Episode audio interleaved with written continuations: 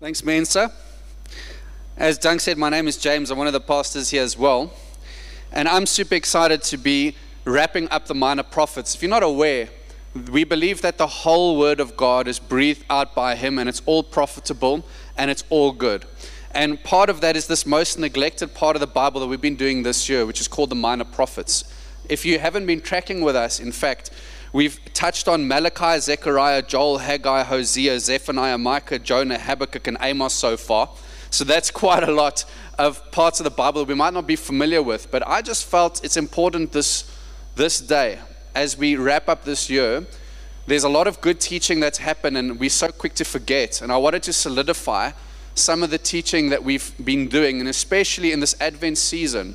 This Advent season, which relates to the arrival, that's what Advent means and we're really wanting to celebrate the arrival of Jesus Christ. And for me, it's important that we look at the minor prophets. They have some major learnings from the minor prophets.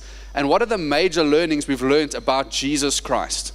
And so that's what we're going to be taking a look at today. There's a portrait they've painted, the prophets, about Jesus Christ. And I don't want us to miss it as we enter into Advent because this is going to elevate our worship. Today's been all about worship. We've been saying God is faithful, God is good.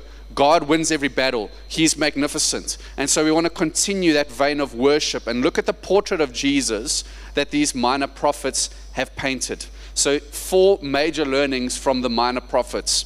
The first major learning from the minor prophets is that they help us to uncover the injustice for which our king died. Now, the concept of injustice we are familiar with. It entails being treated as less than we actually deserve. Well, when we look at God's people, we notice in the prophet Hosea and in other ones as well that God's people were brought into a marriage covenant with God. They signed it at Mount Sinai. God called the mountains and the earth to be witness to it. And then God said, I will be your God, you be my people. That was the arrangement of the covenant that was signed. And so every time that God's people did not fulfill their part of the covenant, it was an injustice against the marriage of God. Hosea calls it spiritual adultery, chasing after, whoring after other gods, treating other gods and other things as more significant than God Himself is an injustice against God for which Jesus Christ would have to die. But as we look at this marriage covenant, part of what God had to say was how you treat one another actually impacts on me. My marriage covenant to you extends to how you treat one another. And what we see repeatedly in every single minor prophet, I think barring two, 10 out of the 12 minor prophets say the big, a big issue God has with his people is injustice that they perpetuate against one another. And I think even as we elevate ourselves to the New Testament context, we must consider that to God, all injustice, every time somebody anywhere is treated as, less than what they deserve, it's an injustice against the King of Kings and the Lord of Lords. He takes personal exception against people being treated unjustly. It's an injustice against God when people are treated unjustly.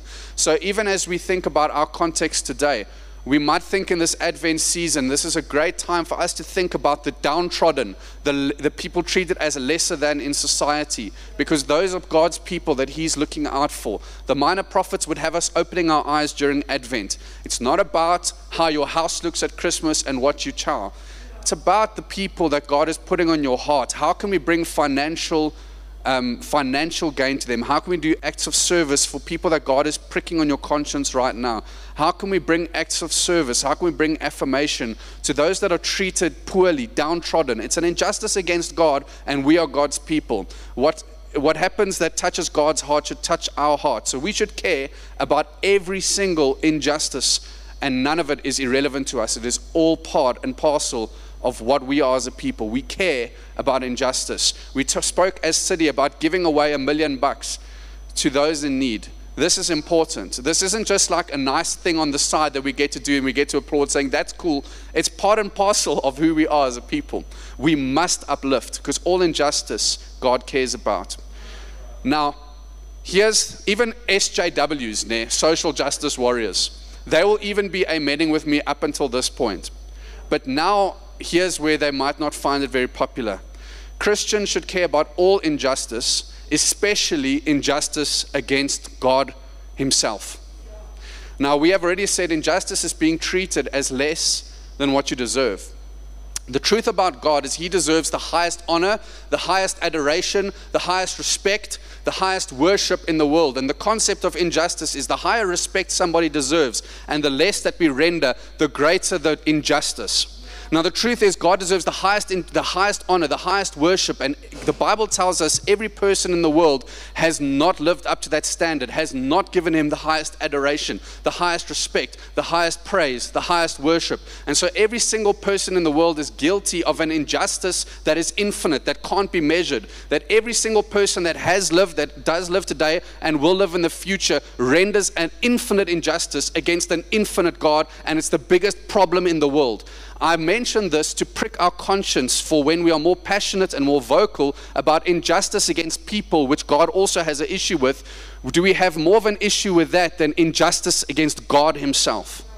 Because it reveals something about our heart allegiance to God, that we're more passionate about people than God Himself. And so Christians are passionate about all injustice. We care in this Advent season, eyes open, who are the people oppressed? We can uplift them. But let's be even more cognizant of the cosmic issue at hand, the injustice that we perpetuated against God Himself. And so, how would God enter into this injustice? How would He change the game? Well, we read in the Minor Prophets, the second part of the portrait, major learning from the Minor Prophets, is that we actually have, I actually skipped huge amounts of this preach that I was supposed to do. The second thing that we uncover is that we can appreciate the arrival of our humble King. Only once we recognize the level of injustice for which God came to pay the price can we start to appreciate the arrival of our humble King.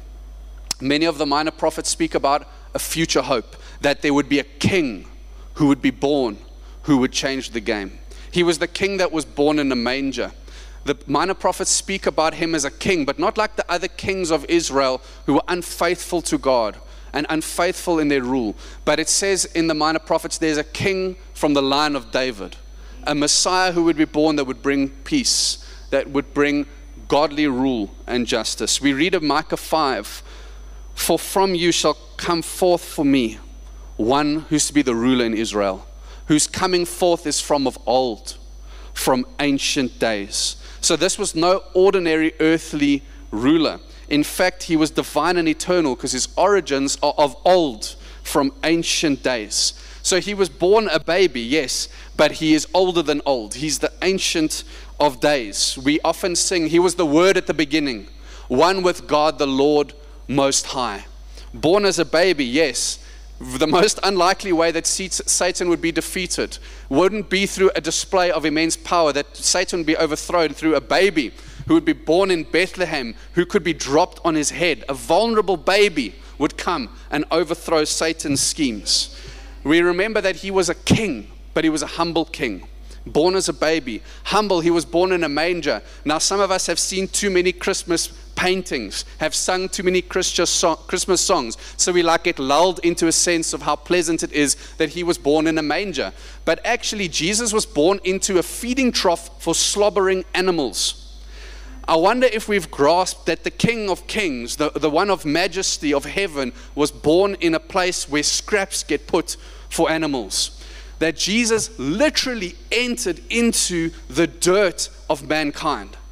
He entered into the filth. He didn't run away from it. He said, I am coming in to that mess of mankind. That's our king, the king that we serve this Advent. He's the humble king. He enters into our mess, he takes it upon himself. Now we read about the fact that he is a king, even though he's a baby, even though he has these humble circumstances. Amos 9 says, In that day I will raise up the booth of David that is fallen and repair its breaches and raise up its ruins and rebuild it as in the days of old. When we talk about God in Jesus Christ restoring this fallen booth of David. We're talking about David's dynasty, David's kingdom. That Jesus Christ would actually restore the kingdom and bring into coming the kingdom of God, bring in a new era for that. That's why people anticipated Jesus would be a political powerhouse who would bring economic prosperity because they're thinking about David. But they have the wrong connotation about David. It was the fact that David was a shepherd and that Jesus would be a shepherd to his people. But unlike David, Jesus being the good shepherd, he lays down his life for the sheep. He's a humble king. He didn't come with a crown of jewels, he came with a crown of thorns. He didn't come to be served, he came to serve and to give his life as a ransom for many. He's the servant king. That's our king that we serve this Advent. We must take time to appreciate this humble King. Though every injustice in the world was in fact an injustice against Christ Himself, He didn't come to order executions for others, He came for His own execution. He willingly came up to the cross. No one takes my life for me, but I give it freely. He ordered His own execution, although every injustice was against Himself. And why would he do that? What kind of a king gives his life? Is for the forgiveness of sins for you and I. Micah chapter 7 said, Who is like our God? Pardoning iniquity, passing over transgression. He doesn't retain his anger forever because he delights in steadfast love. He will again have compassion on us. He will tread our iniquities underfoot. He will cast all of our sins into the depths of the sea.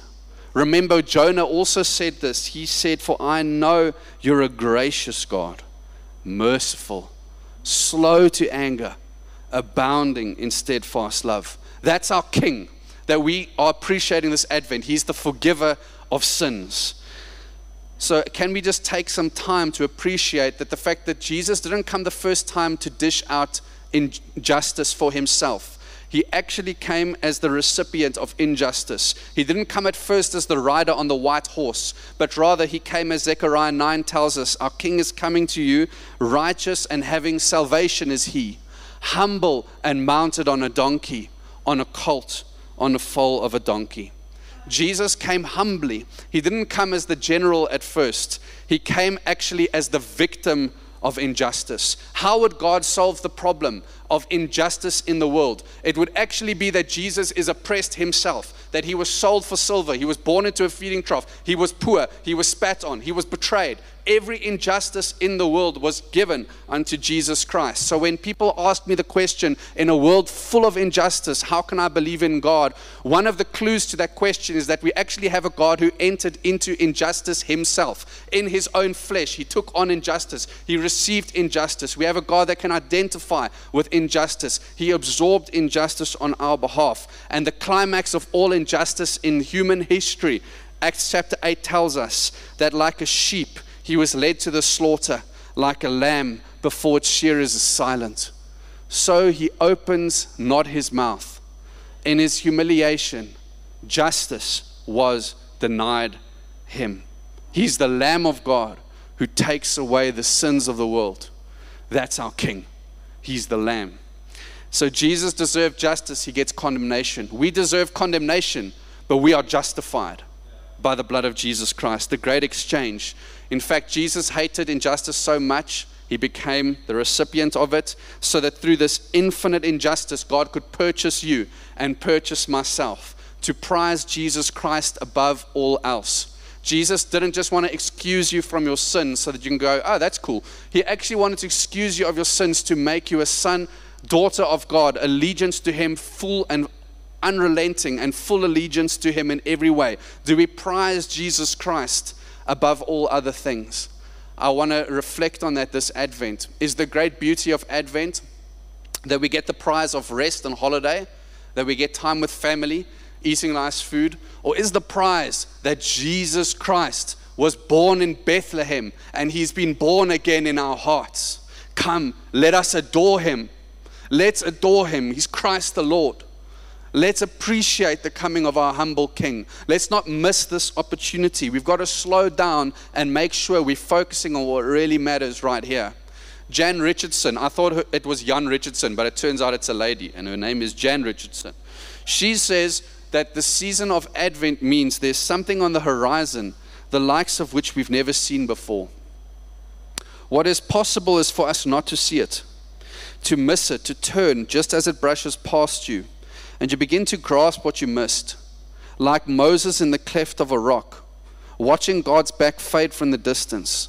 So Jan says, Sit stay, linger, tarry, ponder, wait, behold, wonder. There is time enough for running, for rushing, for worrying, for pushing, but for now, wait. Something is on the horizon. It's an application for us in Advent. We must stay, ponder, tarry the coming of Christ. It is possible for us to fall into the trap that we spend more time prepping our home and prepping our gammon than prepping our hearts for the coming of Christ. It's possible for me because I've been there, done that. I've gotten up here and preached about Jesus. And then the, rest of December rolls around, and all I'm focused in on is the to do list. I know that how we can get swept up by the festivities. But can we just be swept along by the love of Jesus in a stronger current than we get swept along by the festive season? Because Jesus is the reason for the season.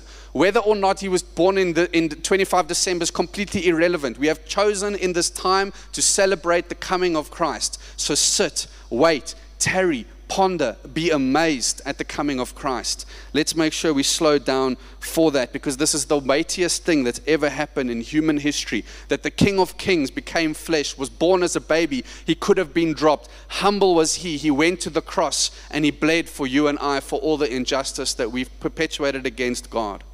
So let's prepare our hearts for the coming of this King. But let's also prepare our hearts not just for his first coming, but for his second coming as well because the minor prophets tell us we must prepare for our king's return. That the minor prophets repeatedly refer to the coming day of the Lord. Joel says, Alas for the day of the Lord. The day of the Lord's near, and destruction from the Almighty it comes. Zephaniah said, The great day of the Lord is near. It's near and it's hastening fast. The sound of the day of the Lord is bitter, and the mighty man cries aloud that day. That day is the Lord's day. Every other day in human history, we treat like it's our day. It's about my comfort. It's about my goals. It's about what I want. And we treat every day like it's our day, but not that day. That day is the Lord's day. On that day, only God will be in headlights. Only Jesus Christ, when He comes to judge the living and the dead, it'll be His day. Every other day will be the main focus, not that day. That day, it's about Jesus Christ. And here's the truth about it the world wants to sell you down a story that you just got to live every day like it's your last. And it's not the worst sentiment in the whole world. But the Bible wants to say it's not about living every day like it's your last, it's about living every day in preparation for the last. Because one day will be the last today, and then it's that day. That is the Lord's day, and He comes to judge the living and the dead. He comes, and we have to be prepared for it. So, I want to ask us this Advent season have we made a full on commitment to serve Jesus Christ with our life? Because it doesn't matter that Jesus was born in Bethlehem if He's not born again in our hearts and we're not ready for the King to return. We can do all the Christmas festivities we want, but are we ready if He was to come back tomorrow? Are we ready and prepared with our heart? He's our Lord and Savior, and be ready for Him to come back. And also, what about the fact that people need to know where we stand with Christ this Christmas? I understand we don't want to be untactful around the Christmas table with our family and friends that aren't Christian. I understand that we want to be tasteful in how we speak about Jesus. But I just wanted to ask the simple fact do the people around you know how much you love Jesus? Because that's the most important thing in your life is Jesus Christ. And he's coming back. Do we adore him? Come, let's adore him. He's Christ the Lord. We must be ready for his return. D.L. Moody, he says that heaven is a prepared place for prepared people. This isn't just a paradise that just gets happen. It's a prepared place for prepared people. So we must be firm and secure in the life of Jesus Christ because he's the lamb that takes away the sins of the world. But when he comes back, he's not the lamb. He is the lion of the tribe of Judah.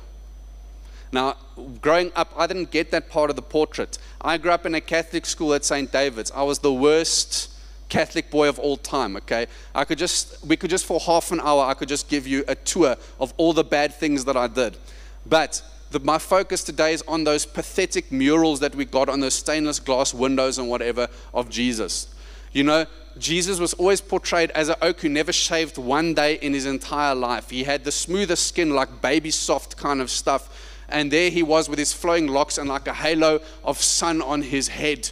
And there he was glowing like some kind of a hair ad on top of like one of those Microsoft 95 Windows like backgrounds, you know, like those green hills that are just perfect. And there he was on the top of the hill, flowing locks, smooth skin, glowing head, and patting a lamb. You guys have seen it. I don't know why he's patting a lamb all the time. I don't understand why these lambs came to him like it's some Pocahontas moment or whatever, but there he is patting the lambs. And that's all I ever knew about Jesus. Little did I know that he is also the lion of the tribe of Judah. That all the metal songs that I listened about was actually speaking about God. He's powerful, he's mighty. He's the lamb that takes away the sins of the world, but he's the lion of the tribe of Judah. And when he comes back, it's going to be absolutely no joke. On that day, he comes on a white horse. His name is faithful and true. His eyes are like flames of fire. Out of his mouth comes a sword with which he strikes down the nations. On his thigh and on his robe is written, The King of Kings and the Lord of Lords. And on that day, every knee will bow on, in heaven and on earth and under the earth and confess Jesus Christ is Lord. He is the lion of the tribe of Judah. That is our King. Let us adore him and let's be prepared for his return. But let us also, fourthly, long for the return of our King. We can't just be prepped, we have to long for it. And I will give you two reasons why. Firstly, because the King has healing hands. The minor prophets often speak about Jesus coming to restore everything on the earth. Now, the King has healing hands reminds me of the Lord of the Rings. You know, second to the Bible, the Lord of the Rings is next in the heavenly rank of the best things in the world. In the third volume of Lord of the Rings, The Return of the King, there's a tree in the Gondor, which is the, the, tree, the city of kings, which is dead. Absolutely zero leaves on it. It's completely destroyed and dead. But there's a promise that was said that one day this will bloom again when the king returns. And as Aragorn comes and steps into his destiny, he returns as the king, defeats the evil Sauron. The tree begins to bloom again, and there's flourishing and there's healing even in the earth because the king has returned. We have the prophecy that the king would have healing hands in Lord of the Rings. And after the battle is won, it's not just that he defeated Sauron, he goes into the house of healing and he lays hand, hands on people that were touched by the malice of the darkness of Sauron and they are healed. And this is such a picture of the second coming of Christ because not only will he come to judge the living and the dead and throw Satan and his legions into the lake of fire, but the king also comes with healing hands and he comes to restore the brokenness of this world. It's not just that he defeats Satan, he's going to resurrect and restore everything that was broken here on the earth. Amos chapter 9 speaks of it. It says, Behold, the days are coming, declares the Lord, when the plowman shall overtake the reaper, and the treader of grapes, him who sows the seed. The mountains shall drip sweet wine, and all the hills shall flow with it. So in Israel, you actually plow in June or what you plow in March, you sow the seeds in June, in October, whatever. You've got every like different thing that happens in a different time of year. You plow, you sow the seeds, you reap the harvest, you tread on the grapes, and then you got your wine. It's like a process. But on that day, declares the Lord, what will happen is the plowmen are going to rock up there with their plows. They're ready to go. They're like ready for labor. And there they are in October. They're going to plow, but they can't plow because the oaks are still reaping a harvest from the previous year. There's so much produce that they can't get going. The old, the stompers, you know, the guys that stomp the grapes, they're going to be stomping forever because the wine vats are going to be overflowing. This is a time of prosperity where there will be no hunger, no injustice, there will be no need because the king has healing hands and he comes to restore everything. In fact, speaking of the wine vats, we know Jesus loves wine. His first miracle was turning water into wine, best party trick of all time. That was his first miracle. But in that day, God says, the mountains shall be dripping with wine, Mensa. Can you imagine that Chapman's Peak in Drakies? You see like a river of wine coming into that Olivenhoek Pass or whatever it's called. It's going to be insane. Imagine Table Mountain with wine coming down. I mean, the people in Cape Town, they love the mountain and they love wine. So, can you imagine on that day when the wine comes down? we read in Micah that the mountain of the Lord will be the highest of all mountains. And we read in Amos that a river of wine will come down. So it's going to be a party like no other. If you think Christianity is a straitjacket that's boring, you haven't seen the new heavens and the earth. It's a party place where there's no hunger, no sickness, no pain, no tears. There is restoration because the king comes with healing hands. Nation shall not lift up sword against nation, neither shall they learn for war anymore, but they shall sit. This speaks of individual prosperity, each man under his own fig tree this is speaking of everyone has what they need. There isn't a person that's begging from anybody, and no one shall make them afraid. The prophets teach us that God actually cares about this world. There's a guy with a very long name. His name is Vinoth Ramachandra. It sounds like a guy that you don't want to bowl to in a test match. It sounds like a Sri Lankan batsman who's not to be trifled with. But in fact, he is a Sri Lankan theologian. And he gets asked quite often with his PhD in, in eschatology there, he gets asked, aren't all religions having more or less the same salvation? Isn't salvation more or, same, more or less the same in every religion? And he says, What salvation are you talking about? Because the salvation of Christianity has the restoration of the world.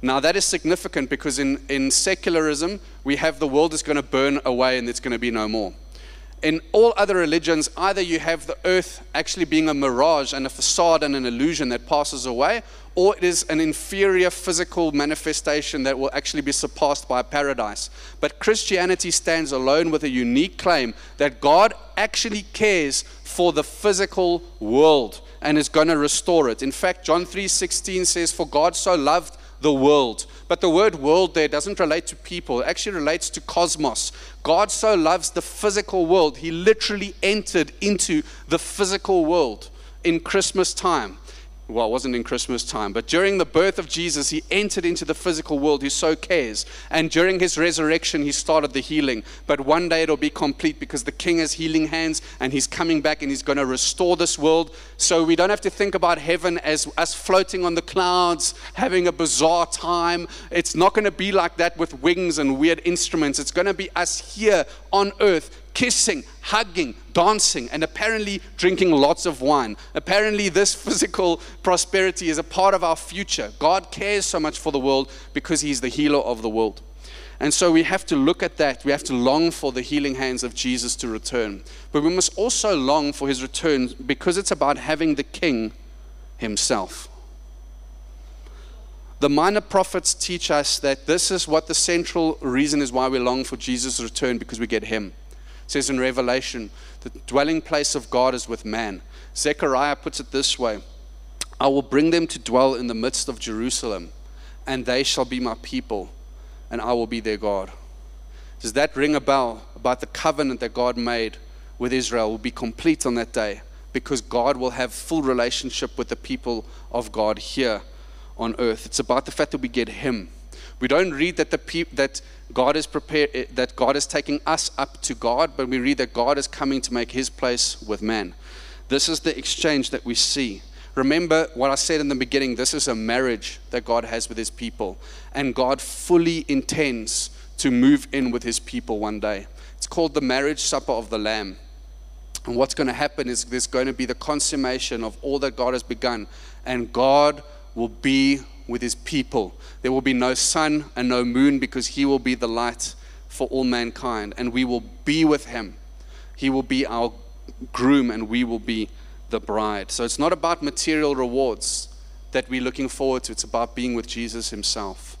And that is a test for us. John Piper throws down the test this way. Oh, sorry, no, he doesn't. Hebrews 9 does. Hebrews 9:28 says, Christ having been offered once to bear the sins for many, he will appear a second time, not to deal with sin, but to save who? Those who are eagerly awaiting him.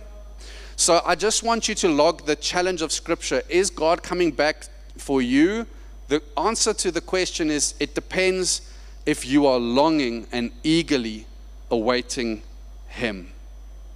That's a throwdown challenge right there for every single heart for us to ask do we eagerly expect and await Christ to come back? Because if we don't, it might be a sign that we actually don't have as much a big of a love for Christ as we do for his benefits. John Piper throws it like this that the critical question for our generation and for every generation is this if you could have heaven, no sickness, all the friends you ever had, all the food you ever liked, all the leisure activities you ever enjoyed, all the natural beauties you ever saw, all the physical pleasures you ever tasted, no human conflict, no natural disasters. Could you be satisfied with heaven if Christ were not there? This is testing if God is a means to an end or if He is the end Himself.